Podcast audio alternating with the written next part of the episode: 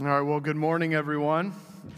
My name is Taylor, and I'm the relational ministry leader here at Life Church. I want to thank you for joining us here today.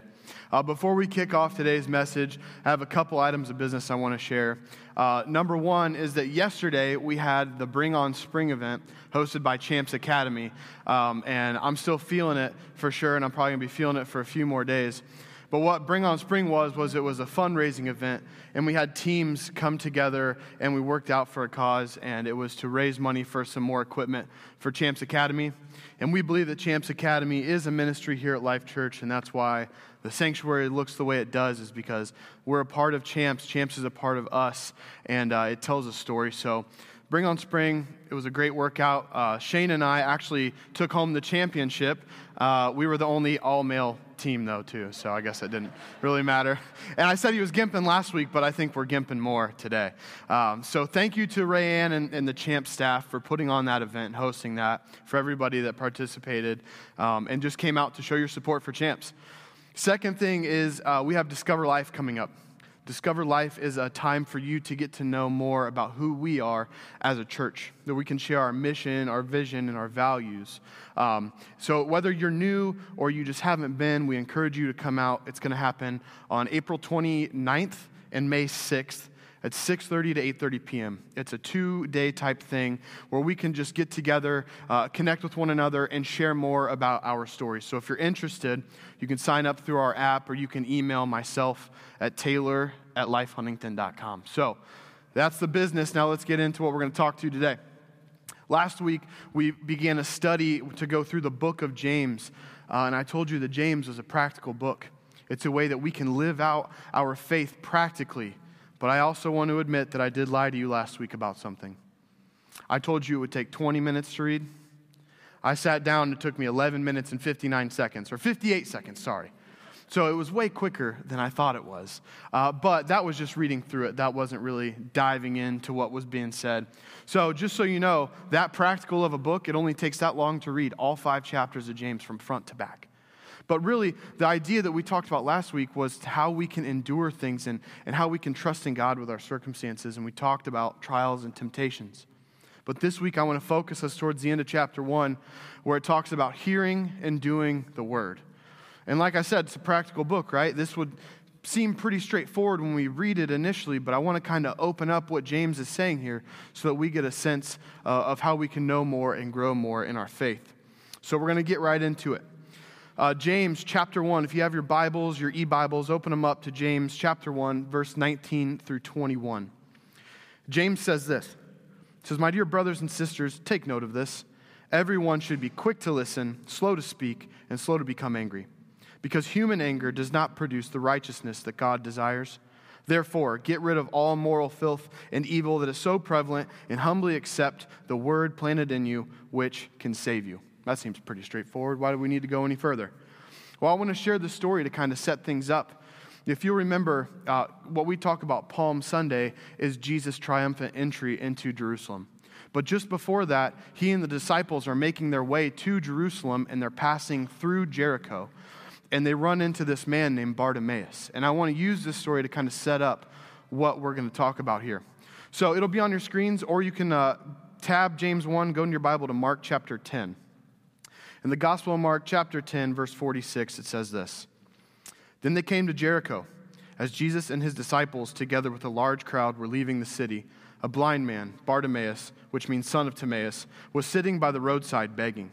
When he heard that it was Jesus of Nazareth, he began to shout, Jesus, son of David, have mercy on me. Many rebuked him and told him to be quiet. But he shouted all the more, Son of David, have mercy on me. Jesus stopped and said, Call him. So they called to the blind man, Cheer up, on your feet, he's calling you. Throw, throwing his cloak aside, he jumped to his feet and came to Jesus. What do you want me to do for you? Jesus asked him. The blind man said, Rabbi, I want to see. Go, said Jesus. Your faith has healed you. And immediately he received his sight and followed Jesus along the road.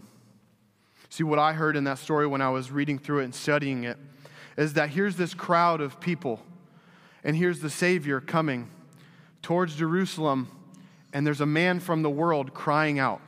There's this person who's crying out from the world who has a need, and the very followers and the believers of Jesus rebuked him.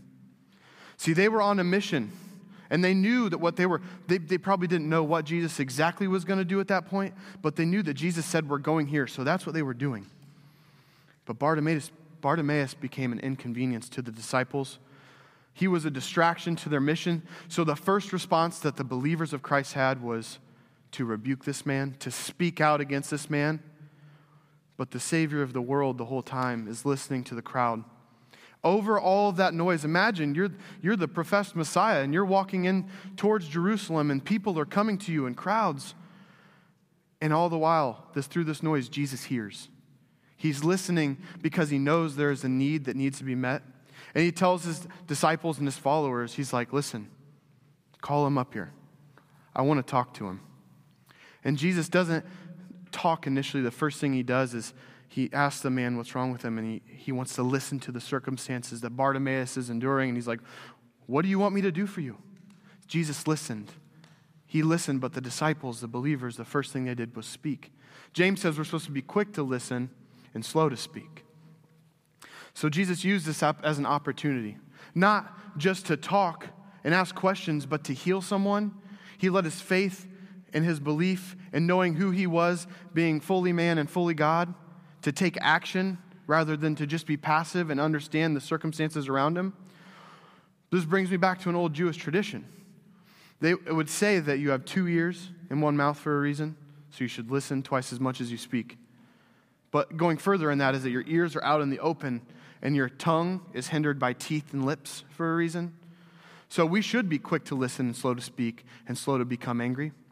But if we think about Jesus for a second in the story, the first response he had was to listen to the crowd and to understand there was a need to be met.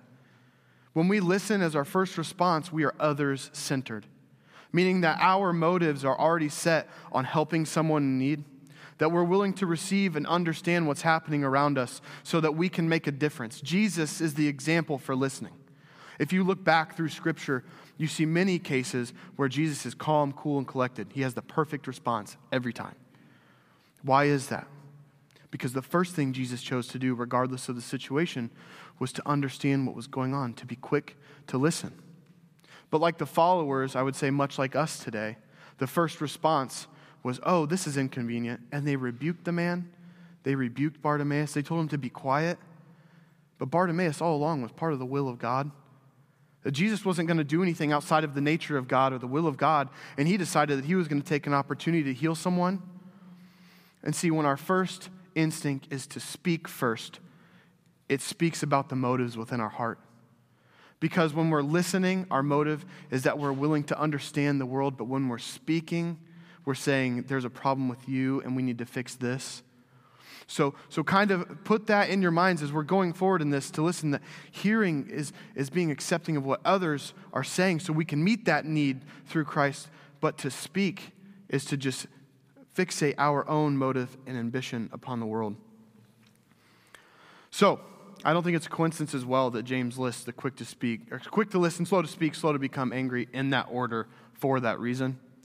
Because it would say that if your first response is to listen, then that means you're slower to speak initially. And if you can be slower to speak, maybe you've processed some thoughts in your head and you would be slower to become angry. But some people will say, but what happens if the situation calls for me to be angry? What if I do get angry? It's okay. But here's the difference there's human anger, which James tells us does not produce the righteousness of God. And then there's righteous anger, which falls in line with the things that anger God Himself. So, how many of you have been angry before? That's an honest church. Come on. Yep. Okay. Now, how many of you have social media? And even more. Okay. All right. So, I know who does and doesn't have social media in here because as I was perusing social media this week, I saw a few of your uh, posts. Nick, can you throw a couple of those screenshots up here real quick? I'm just kidding. I'm not going to do that. I'm not going to do that. But if you felt that conviction, this message, that's for you. That's for you. And that's for me too. I wanted to kind of get you thinking because we can all probably sit back and be like, listen, I've said some things that I shouldn't have said in my day, whether it be online or in person to someone. We've all been there before. But really, we're really quick on social media to say our opinion and our beliefs and to tell someone that they're wrong. but we're not quick to listen, that's for sure. And our tongues and our anger, they get us in a lot more trouble than it really should in the first place. But we let it get to that point, and I think that's a problem. Matthew 12 34 says this For the mouth speaks what the heart is full of. But really, what James is getting at here that if we're going to listen first, why don't we start in the Word of God? The word that was planted in you so that you can, that the word that was planted in you that can save you, humbly accept that first. Because if we're listening to what God is saying first, our response would change in the first place.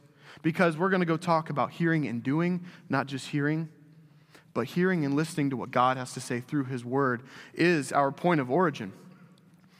So let's talk about this difference between human and righteous anger. So I've really never heard of a relationship that ended because the spouse just was listening way too well. That doesn't exist. But we have heard of relationships ending because someone's really quick to get angry, really quick to snap on you, really quick to speak. And James is saying, no, quick to listen, slow to speak, slow to anger. But we let that get in our way today. We, we talk too much. We engage our tongues before we engage our brains. We've all been there. But really, anger is prevalent today. It's everywhere. You can walk out of this church, you can sit in church, and there's an opposing viewpoint somewhere. And we tend to really hold true to what we believe and what our opinions are. And we're quick to say, You're right, I'm wrong. Really, you're wrong, you're wrong, you're wrong, you're wrong. But as a Christian response, I want to challenge you. Think about what you're about to say to someone, again, in person or online whatever it might be, even if you disagree, I challenge you to think through this process. The Christian response should be if what I'm about to say does not bring someone to their salvation, then what is the point of me saying it in the first place? It doesn't matter what you have to say. Are you going to bring that person to Jesus by just saying your opinion? No. I don't think so, at least. But we try to change people through our own words, through our own motives, through our own desires. And remember, when we speak, we're not so much open to changing ourselves. And I'm not saying you need to conform to the world, and I'm not saying the world is right. The world is an evil, vile, wicked, cruel place. What I'm saying is our response means everything. Our response really deals with what anger is. There's righteous anger and, and there's human anger. Righteous anger would be that it, it deals with the things that would anger God Himself. It's okay to be angry at sexual immorality, child abuse, neglect, adultery, drunkenness, right? Things that would anger God Himself. Jesus flips tables later in the gospel when you read. Jesus goes in and He flips a table, but it's righteous because He's fully God Himself, but He knows that this is not the will of the Father to be doing this. The problem is, is that we get caught up in a lot of human anger, which does not produce the righteousness of God. Human anger would say that what I believe doesn't work with what you're doing, and now I'm angry at what you're doing and what you're saying. It's stuck on my own ways rather than the ways of the Lord. So you might say, All right, how can I channel this? Well, listen. If what you're about to say, I've already given you what, a way you can challenge the way you would post or reply to someone, but really, is what you're doing in that conversation by interceding or intervening in that conversation are you bringing someone closer to God in that moment? Or are you pushing them away? Because I think that's what happens today is as Christians, we come out and we're so quick to say, this is what you're supposed to do, this is what you're supposed to do. But the world doesn't understand that. They're not living in the ways of the Lord. So, how can the church get involved? Well, I always say this you should proclaim the truth, you should defend the gospel, but you should not condemn the world. And that's where I think it gets tricky. If you go back into 1 Corinthians uh, chapter 5, we actually just recently went through the book of Corinthians, and Paul is addressing the sin of sexual immorality within the church. And he goes on to tell us that it's not our job to condemn the world. The Son of Man did not con- come to condemn the world, but to save the world through him. But what Paul said is we are to address sin within the church. The whole idea of addressing sin within the church would be the Matthew 18 concept that we would restore brethren to fellowship, that we have to deal with ourselves before we could ever get to the world, because we're not the judge of the world, but we try to be. God is the judge of the world. That's God's creation. The body of Christ is the believers of Christ, and that's where we address sin. But I think that we've lost some footing as a church. I'm not saying just you in Life Church, I'm saying church, big church in general. It's because we're so quick to point a finger at the world and we're so slow to address the sin within the church. We're slow to address ourselves, and the world sees that. We go out and we say, This is what you're supposed to do. This is right. This is wrong. But they don't believe that in the first place. They don't hold the same moral ground as we do. And we try to, we try to sit there and tell someone, This is how they should live. And they're like, Yeah, I don't believe in that. So why would I do that? But we believe in this model at Life Church. It's called the Reach, Teach, Send model, where when you're reaching people, you should be in relationship with them. It's not condemning you from who you are, but it's knowing what Christ has offered them. It's getting into relationships to show them who Jesus was. And then it should be teaching them up and training them in those ways of the Lord and showing them who Jesus is so that we can send them out and be disciples as well. But so often, our, our model in life is that we judge the world, we condemn them for how bad they are, and then we just hope that they change and come to know Jesus. That's a passive, that's a passive outcome. That's not what we're called to do. We're called to be attractive to the world, the salt, the light, we're called to be the biblical example. And people should look at you by the way you carry yourself and understand what we're talking about. Somebody should look at you and say, You're different in the way that you handle trials. The way you go through temptation, it's different. You know, I know a lot of people who say that they're Christians, but, but you're different because you actually do what that says. You do what the Bible says. It is different to be a Christian. We are set apart. We talked about being the first fruits last week. It is different. But you should know that when people look at you, that's what they're trying to see, and that's what they should see when we become Christians. Part of that comes from the ability to being quick to listen, slow to speak, and slow to anger, when really we've got this backwards sometimes. So he goes on to tell us, he says, Well, how can you do that? He says, You can humbly accept the word that was planted in you. When the word of God is in you, when you let that change you, because listen, I want to tell you this as plain as I can because I had to learn this growing in my faith. You will never change anybody. I will never change anybody. As hard as that is to understand, there's nothing that my flesh can do or your flesh can do to change the world. The only thing that can change anybody is the Holy Spirit. And the Word of God being shared with them, the Holy Spirit will captivate someone and it would change their lives forever. I had to learn that about myself growing up on this journey. I had to learn that I had to surrender what I wanted for someone else because there's some people that I love that are closest to me that are never going to believe this word. As much as I want them to believe it, I can force it, I can try to do whatever I want, but at the end of the day, it's not on me. My task is to love them and to live a, a relationship with them that they can see Jesus living actively in my life. I can be an influence for people, but that word of God, when I let it implant itself in my heart, that's where we see change. And when we let that plant itself in someone else's heart, that's what changes them ultimately. It's not by our own might and our own will, but it starts by listening. It starts by listening to what God has to say, it starts by hearing His word. James goes on in, in verse 22, and he says this He says, Do not merely listen to the word. It's like, okay, we're supposed to listen. Now he says, Don't merely listen to it, and so deceive yourselves.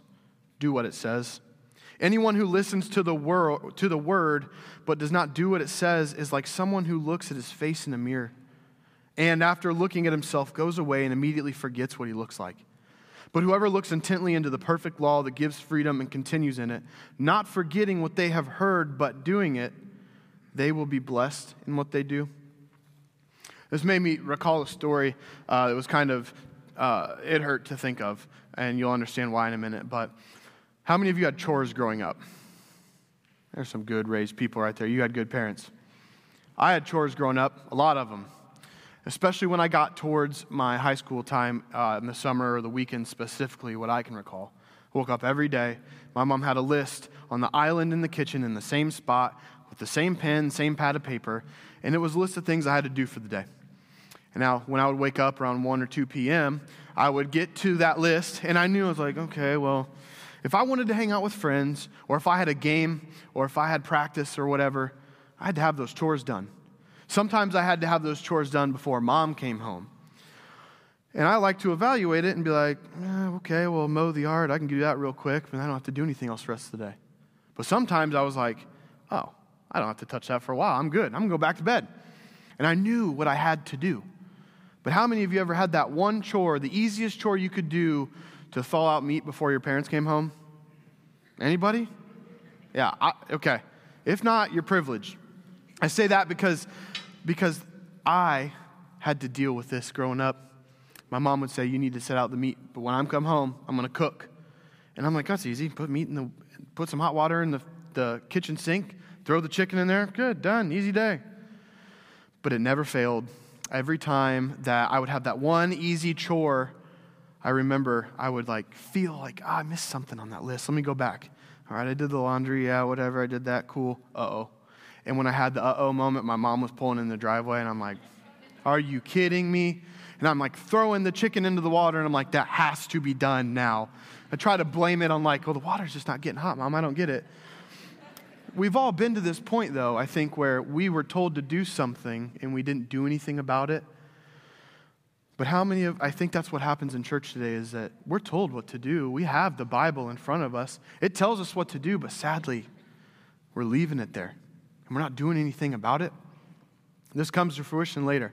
But I want to be delicate, very delicate. Before I go into that, I want to be very delicate but very firm when I say this. It is not my responsibility what you do and don't do when you leave the service today. It's not me. My responsibility is to share and encourage and, and bring to you the Word of God and present it to you so that would inspire you to go do. I'm responsible for doing it too, don't get me wrong. But I can't be accountable for every single person here choosing to do or not to do when we leave here. See, that's an individual choice that we all have to make when we surrender and say that we want to do what the Word says. But I want to point out that story. There's going to be a second coming. God is going to come back and he's going to make his dwelling among us. So, my question for you is do you want to be caught doing nothing? That's not the case for me. I want to be caught in the work doing what was, what was told before, set before me, what I was told to do. But really, this is what happens. And I call this the, like the Western church. In today's church, this is where we get in trouble. We are privileged. We are beyond privileged. I could sit here today and go through Genesis all the way to Revelation. That would be a long service but we could. We have the ability to freely worship. We have the ability to grow, but sadly, as a church, we're growing complacent.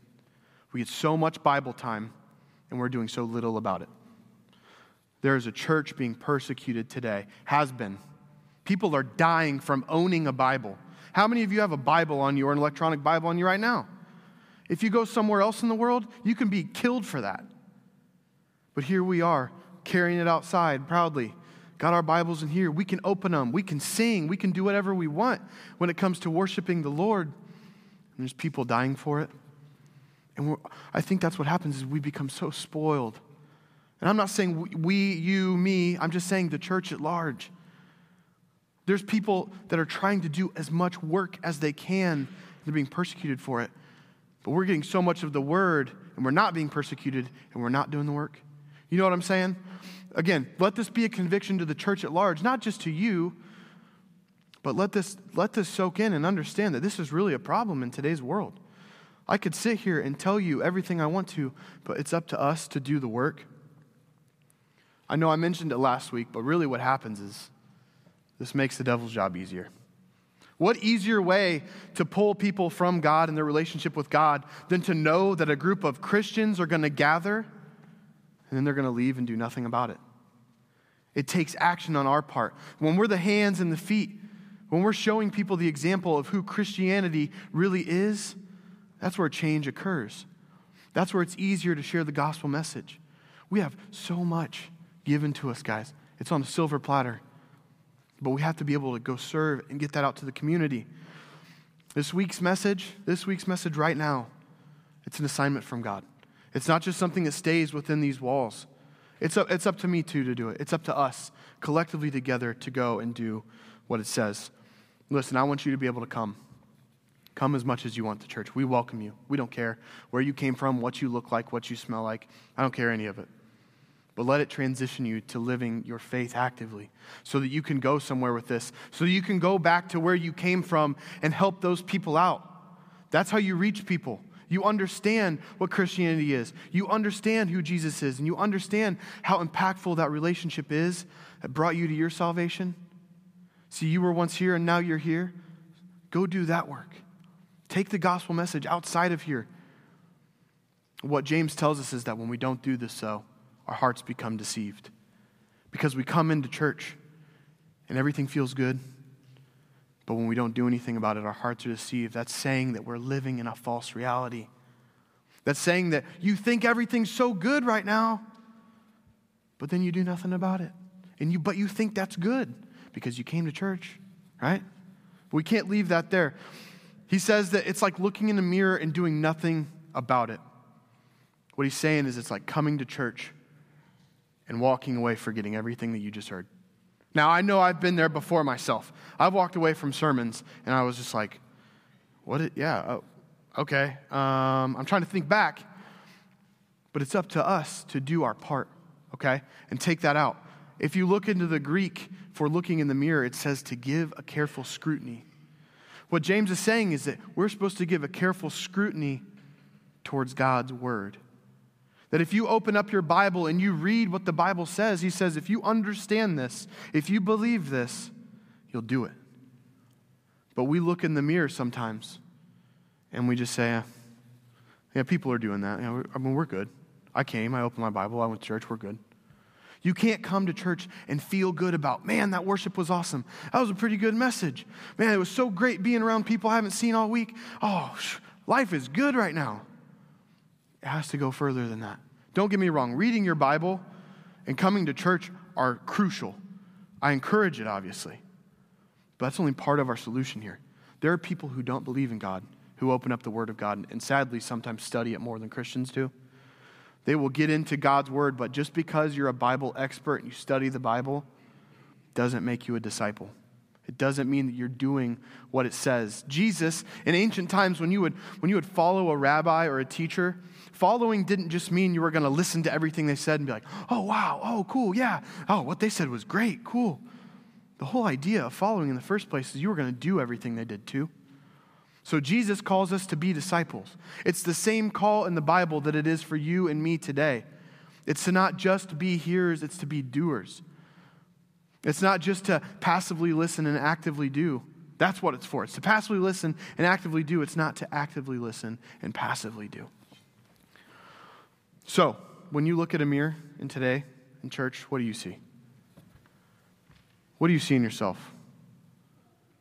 When you, when you have the world look at you, if you were to ask someone for their opinion about where you believe and what you believe in, what would they say? My question is if you're looking in the mirror, what do you, what do you see? What are you doing? Our intentions of looking in a mirror in the first place are to make some sort of a change. Like you look in the mirror and you don't just go, wow, I look haggard today, and just walk off. Like, I need to change something, but I'm going to do nothing about it. Like, I know I might not be the most pleasant thing to look at, but I at least try to look good and smell good. But when we look in the mirror, our intention is to either fix something about ourselves, or if we are fixed, then our intention is to go help someone else or do something for someone else, right? Like if you got a hot date, you're going to go make yourself look good for that person. Similarly, I guess, is the same thing for the gospel. Like it's it's something that's speaking to you so that you can make the change from within, but ultimately it's meant for us to go out and do for someone else. So when you look into God's word, understand that there's a call to do, there's a call to action. I don't know how many of you have heard the phrase before, though, but uh, there's a phrase that goes something like this. I actually heard it from my grandma this week. She's right there. Thanks, Grandma. Uh, it's that you can't sit in a, car, in a garage and expect to become a car. In the same way, you can't come into church and expect to become a Christian. You have to do something about it. Like, you can't just sit in the presence of people and think that you're going to change. Yes, you could be influenced and, and learn behaviors, but ultimately it comes from the Word of God. James goes on in verse 26 through 27, he says this Those who consider themselves religious and yet do not keep a tight rein on their tongues deceive themselves, and their religion is worthless. The religion that God our Father accepts as pure and faultless is this to look after orphans and widows in their distress and to keep oneself from being polluted by the world. Your walk with Jesus should be translated in the way that you live. And if it's not, you're deceiving yourself. See, so often we're quick to say, I'm going to do this. We set goals a little too high and we fail. Like we said, it's easier to fall off. We said this last week. It's easier to stop doing something than it is to press on. But if you really want to do something in the world, if you really want to make a difference, James tells you this is what God views as pure it's to help the orphans and the widows. He's saying it's to help the vulnerable, it's to help the world. See, if we're quick to listen, slow to speak, and slow to anger, and understand to get rid of everything that's filthy in us so that we can follow and do what Jesus says, you would say, Go do this. Go help these people. This week, I actually had a conversation with Evie Blackburn. And it was kind of a God conversation because immediately when I read this passage of James, I said, Orphans. And Evie, if you don't know, she works with an organization called Hands of Hope. You can uh, throw up her information while I talk about this. Feel free at any point to take a picture of Evie's contact information while I share this. But, but Evie actually reached out to me, even though I was thinking about her, and she said, Hey, Taylor, I'd like to chat more about what we're doing at Hands of Hope, and I'd like to invite you uh, to one of our meetings next week. I was like, Awesome. Can I ask you more? And what she said was, Hands of Hope is a foster and an adoptive organization, and there is a need in our own community. There's a need in the world for taking in the orphans and for helping the widows, but really that vulnerable people that I'm talking about right now is the orphans. And Hands of Hope, they meet regularly.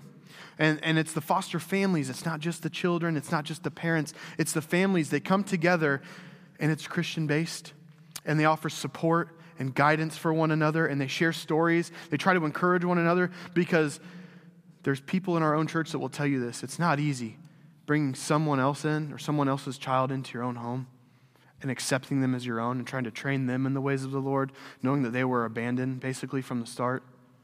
That's hard. But there's people that are trying to make a difference in the world by saying, we will be foster parents and we will bring these kids up and we'll hope, hopefully give them a future.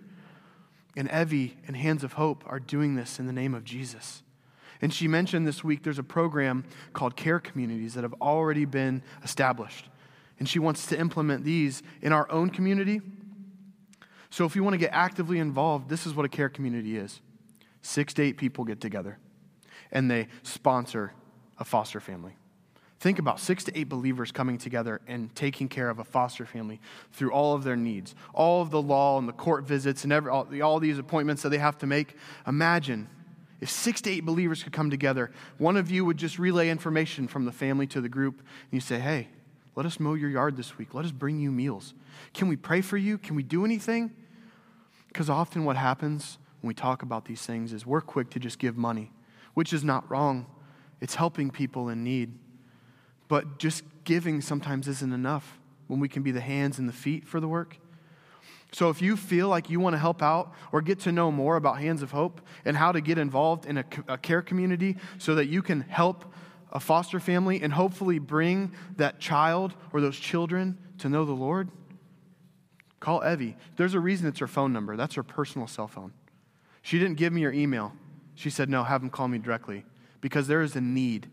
And she's saying, if you want to get involved, here, call. You can also go, the website right there um, is more information on who Hands of Hope is and what their mission is. But Evie is willing to answer any questions that you might have. So, uh, yeah, take the picture if you want. I'm going to invite the worship team up real quick, and we're going to transition from this time into a time of communion. So, if you're online, uh, I want to encourage you to go grab some elements uh, for the bread and the blood uh, if you have time right now, and we're going to enter a time of communion. So, if you did not grab one of these little communion cups to go, um, they're here, here, and in the back. But we'll, we'll allow you to come up here in just a second and partake with us. So I'm going to I'm gonna read through some scripture. We'll talk about it really quick. Uh, and then as I pray out, when I'm done praying, I invite you to come up and grab your communion and partake together. Uh, and then Nichelle, as you're doing that, Nichelle and the worship team uh, will continue on in, in worship as we finish out communion. But one reason I think communion is fitting is because think about where it originated. Jesus was at the Last Supper with who? the disciples. He didn't bring up the thought of the new covenant with the Pharisees. He didn't share the bread and the wine with the crowds. In this instance, at the Passover, he did it with the people who were doing the work. And he says, The reason that we do this is in remembrance of me. Listen, don't get so busy doing the work, doing the word, that you forget why you're doing it. So, Matthew 26, Matthew chapter 26, verses 26 through 29 says this While they were eating, Jesus took bread, And when he had given thanks, he broke it and gave it to his disciples, saying, Take and eat. This is my body. Then he took a cup. And when he had given thanks, he gave it to them, saying, Drink from it, all of you. This is my blood of the covenant, which is poured out for many for the forgiveness of sins. I tell you, I will not drink from this fruit of the vine from now on until the day when I drink it new with you in my Father's kingdom. The blood, he says, I'm not going to drink it until you are with me because you're doing my work. You're following me and you understand what it takes. And I want you, the doers, the followers of me, to partake in the new kingdom. And that's what he's saying. And one thing I want to say before you come up and grab communion after prayer is that the wafer, the, the bread is on top. So you're going to have to open the top part and then open the bottom part when you partake. So, I don't, so there's no confusion. So if you would, please stand so I can pray for you.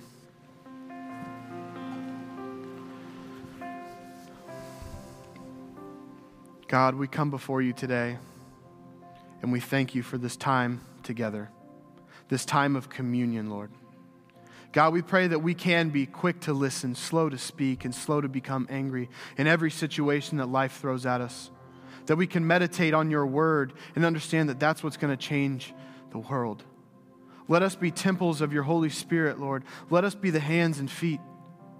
Let us not just listen, but let us do.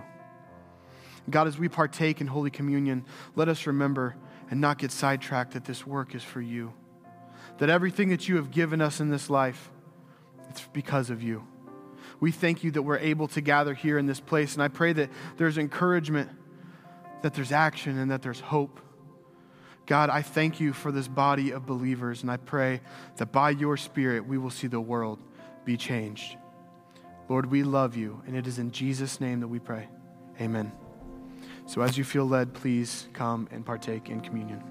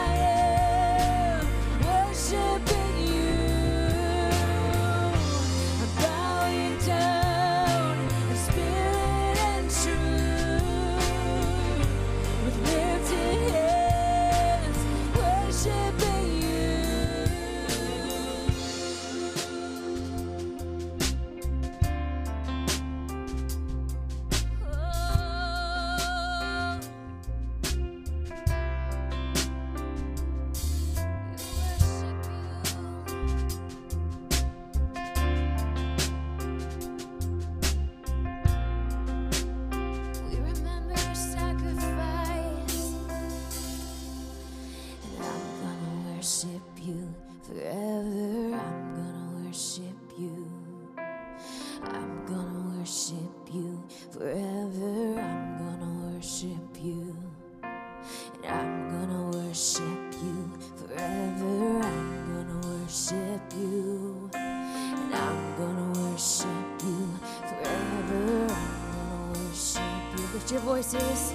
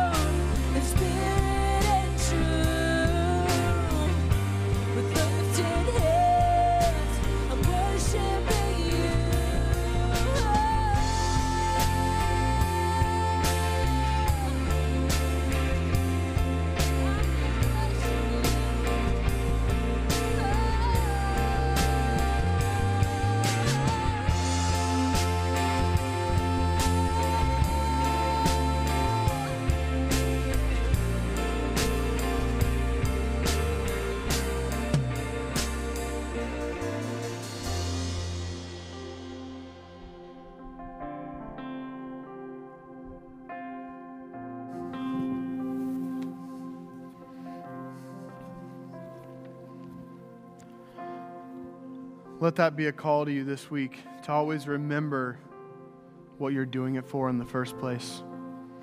I'll leave you with three simple, easy points. You might have heard these before. But as you go out this week, I want you to do three things trust God, read the Bible, and do what it says. It's what James tells us to do. It's the way that we can go out and see the change in the world. Let God work through you. So I want to thank you for joining us here today. We look forward to seeing you again next week. God bless you all. We love you.